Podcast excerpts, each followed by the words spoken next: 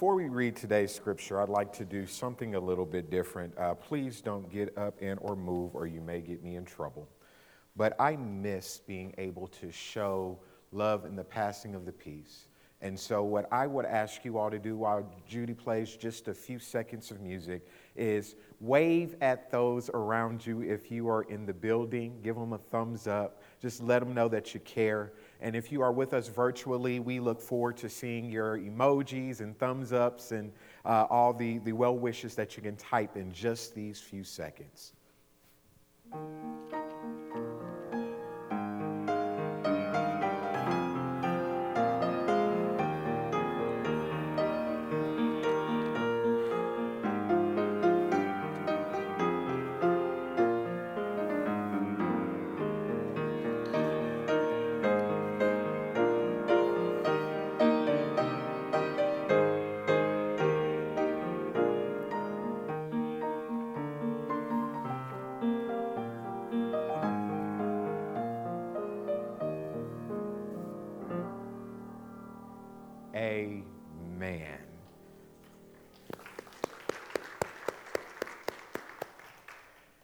Today's scripture comes from 1 John chapter 3, and we are looking at verses 16 through 19, and it reads We know love by this, that he laid down his life for us, and we ought to lay down our lives for the brethren. But whosoever has the world's goods and sees his brother in need, and chooses uh, and closes his heart against him, how does the love of God abide in him? Little children, let us not love with word or with tongue, but in deed and truth. We will know by this that we are of the truth, and we will assure our heart before him. The word of God for the people of God. Lord, we thank you for all that you are doing in our lives, God. We thank you for your, your son and for the spirit that, that uh, is in this place today. Oh God, we thank you that the word that you are giving us will be impactful and change us forever. In Jesus' name, amen. In this particular scripture, we, we find that John is talking to an unidentified church.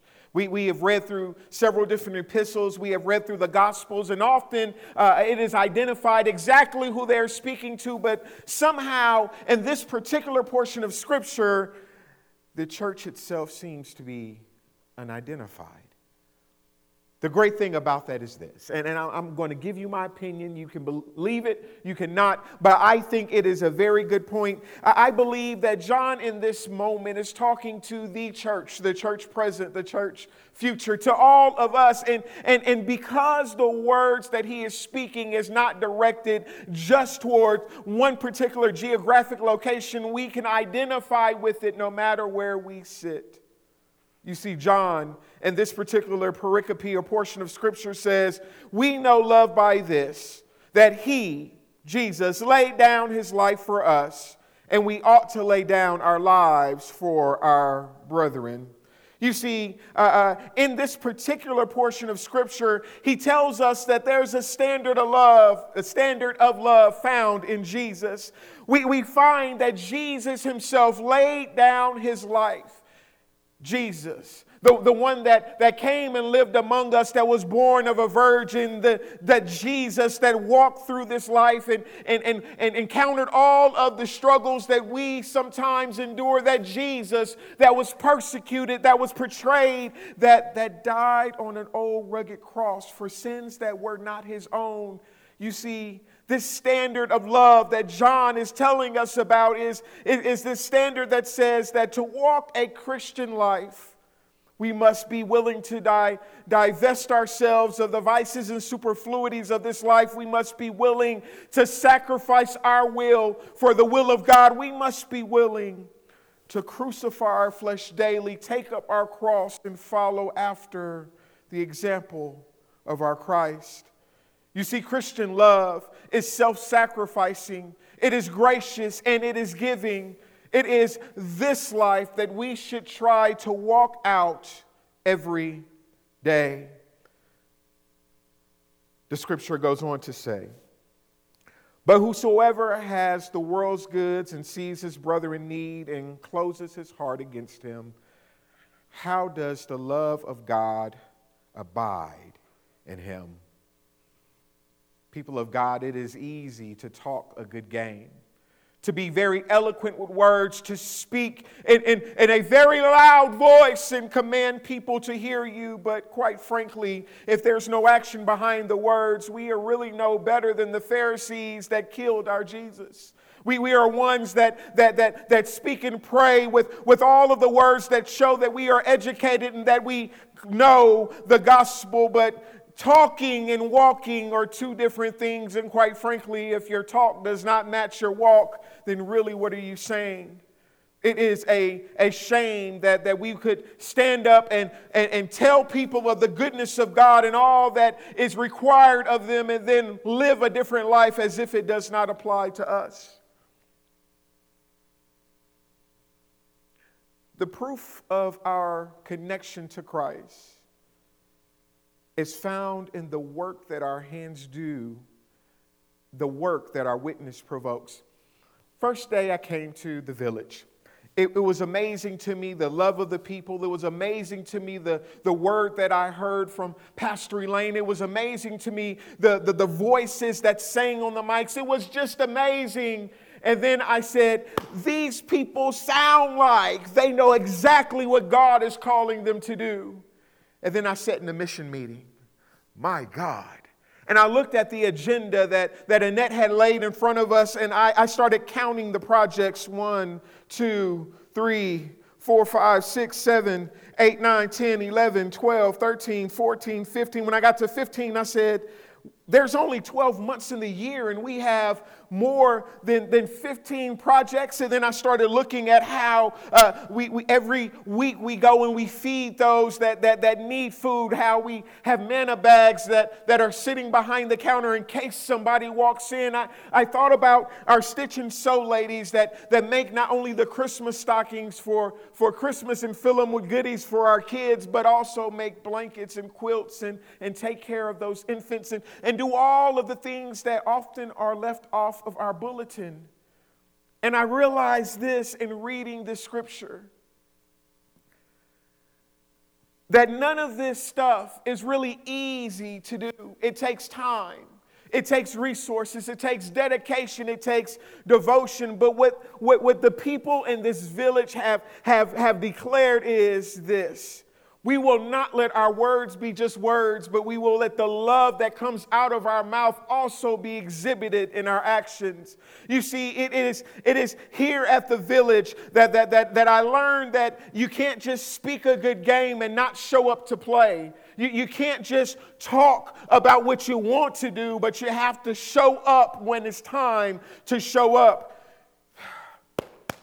You cannot profess to love the Lord and refuse to love God's people, the scripture says, How do you, you say you love God who you've never seen, let, yet, uh, yet you hate your brother whom you've seen every day? It is important that we, we begin to walk out our love daily. Love cannot just be a word that we speak, but it must be an action that we live. Amen. Gandhi is attributed to saying, I like your Christ, but I do not like your Christians. You see, what he actually is telling us is that he's heard the witness, that he's read the pages, but what he has seen from those that profess to, to, to know God and to walk in the power of God is much different. People of God, what I am crying out to you today is a, a plea, is a request to make sure that every day of your life, that, that, that you are exhibiting uh, uh, uh, uh, uh, the that, that you're exhibiting the qualities that Christ has called us to exhibit, that we are truly the hands and feet, that we not that we did not just witness the power of the resurrection, but that the work of our hands show others the power of the resurrection. The scripture goes on to say, uh, Little children, let us not love with word or with tongue, but indeed in truth we will know by this that you are of the truth and will assure our hearts before Him.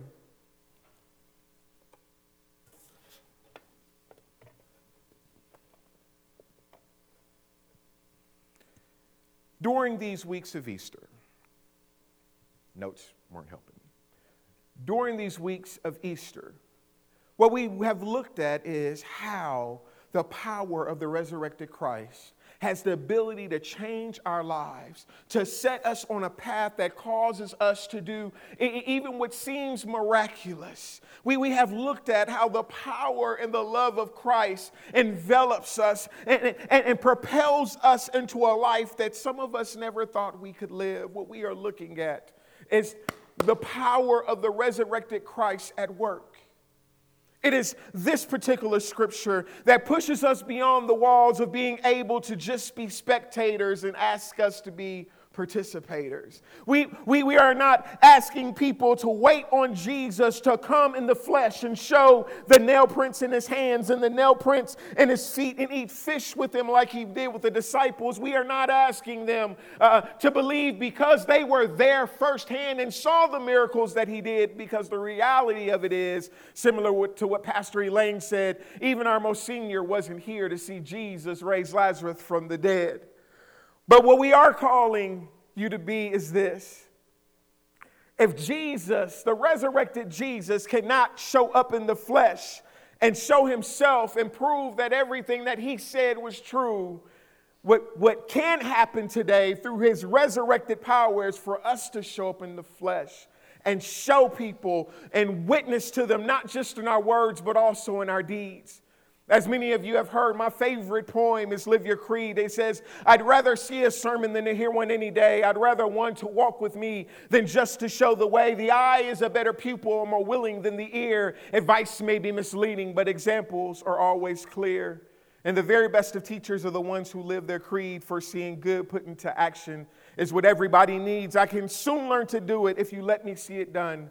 I can watch your hand in motion, but your tongue too fast may run, and the message you deliver may be very fine and true. But I'd rather get my lessons from observing what you do. For I may misunderstand you in the fine advice you give, but there's no misunderstanding how you act and how you live. The reality of the truth is this Jesus, my Jesus, your Jesus, is a great example. Amen. He is the, the example that we are to follow and live by. Amen. And so when people are around us, they can see the miraculous thing that Jesus has done in us, even if they can't see firsthand the miraculous things that Jesus did in his time on earth. You see, if we ourselves are, are, are, truly committed to this Christian walk, if we ourselves see ourselves as the hand and feet of Christ, and then, then we should know that, that it is Christ's love that saved us, and we should be able to be a little bit more kind. It, it, it, should allow us to, to understand that God walked, through, walked with us through some difficult times in our life, and it should cause us to be more patient. we should understand that we did not get where we are uh, uh, uh, uh, overnight, and Rome wasn't built in a day, as my grandmother would say. So it, it should encourage us to be long suffering. We should know that if Jesus did not give up on us, that, that, that love should never fail. You see, what I've given you is the scripture in 1 Corinthians 13 that tells us that love is not just a word, but it has to be a daily action. You cannot say that you love Christ and not show Christ to everyone.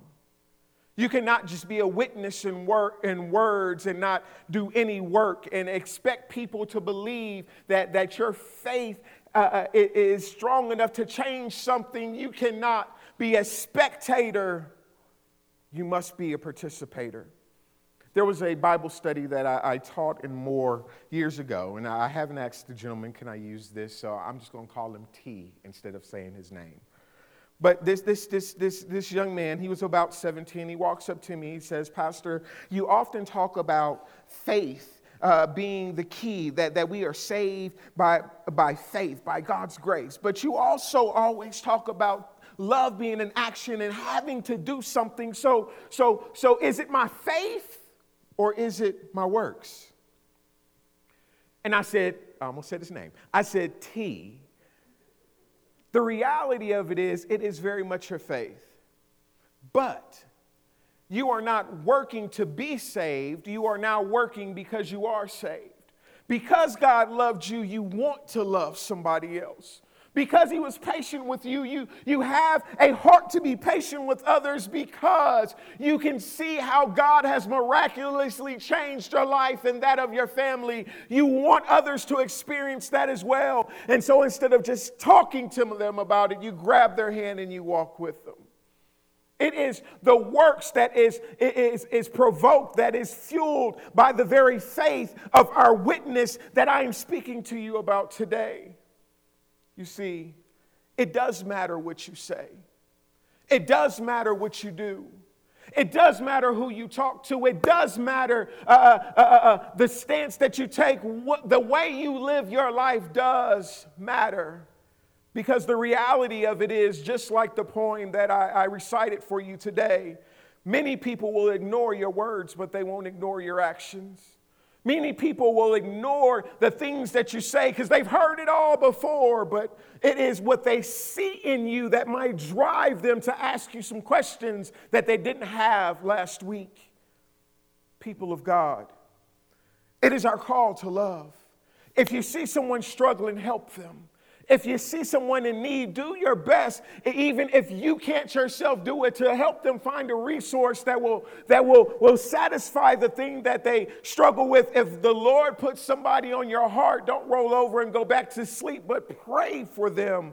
If you can't hug them, if you can't go see them, wave at them, send them a Facebook message, send them an emoji, do much like we did today. You see, there is always something that we can do to show the love of Christ to others. There is always something we can do to exhibit the resurrected power of God. There is always something that the Lord is driving us to, to do, to, to create, to, to, to, to be around. There is always something.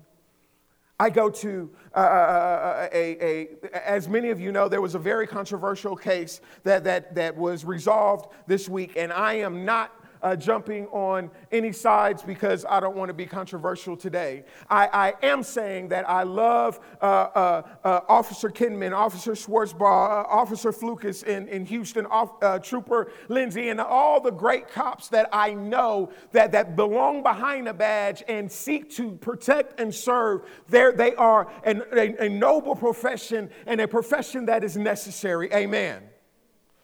But what I am saying is, at the conclusion of that trial, when the verdict came out, there was something that was said on the news station that, that completely messed me up. And it wasn't the verdict itself, it was the fact that they said the nine year old that said, Get off of him, did the right thing, and they should have done that. The one that stood and recorded did the right thing and they should have done that. The one that called the police on the police did the right thing and they should have done that. The, the, the, the, the, the cop who called for the recovery position did the right thing and they should have done that. The, and they kept going down the line and ultimately they landed at the jurors and said, and the jurors voted their conscience and they did the right thing and they should have done that. And the reason why it messed me up is I realized that no one person that they named could have done everything but they all did something. And the collectiveness of, of all of their actions uh, led to a, a, a, a justice uh, and an accountability that was necessary.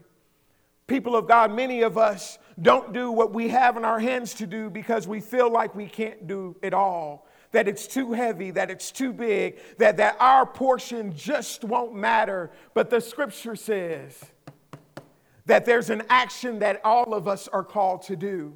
And your piece and my piece and her piece and her piece and his piece, all of those pieces work together for the good. Stand up. Do what God is calling you to do.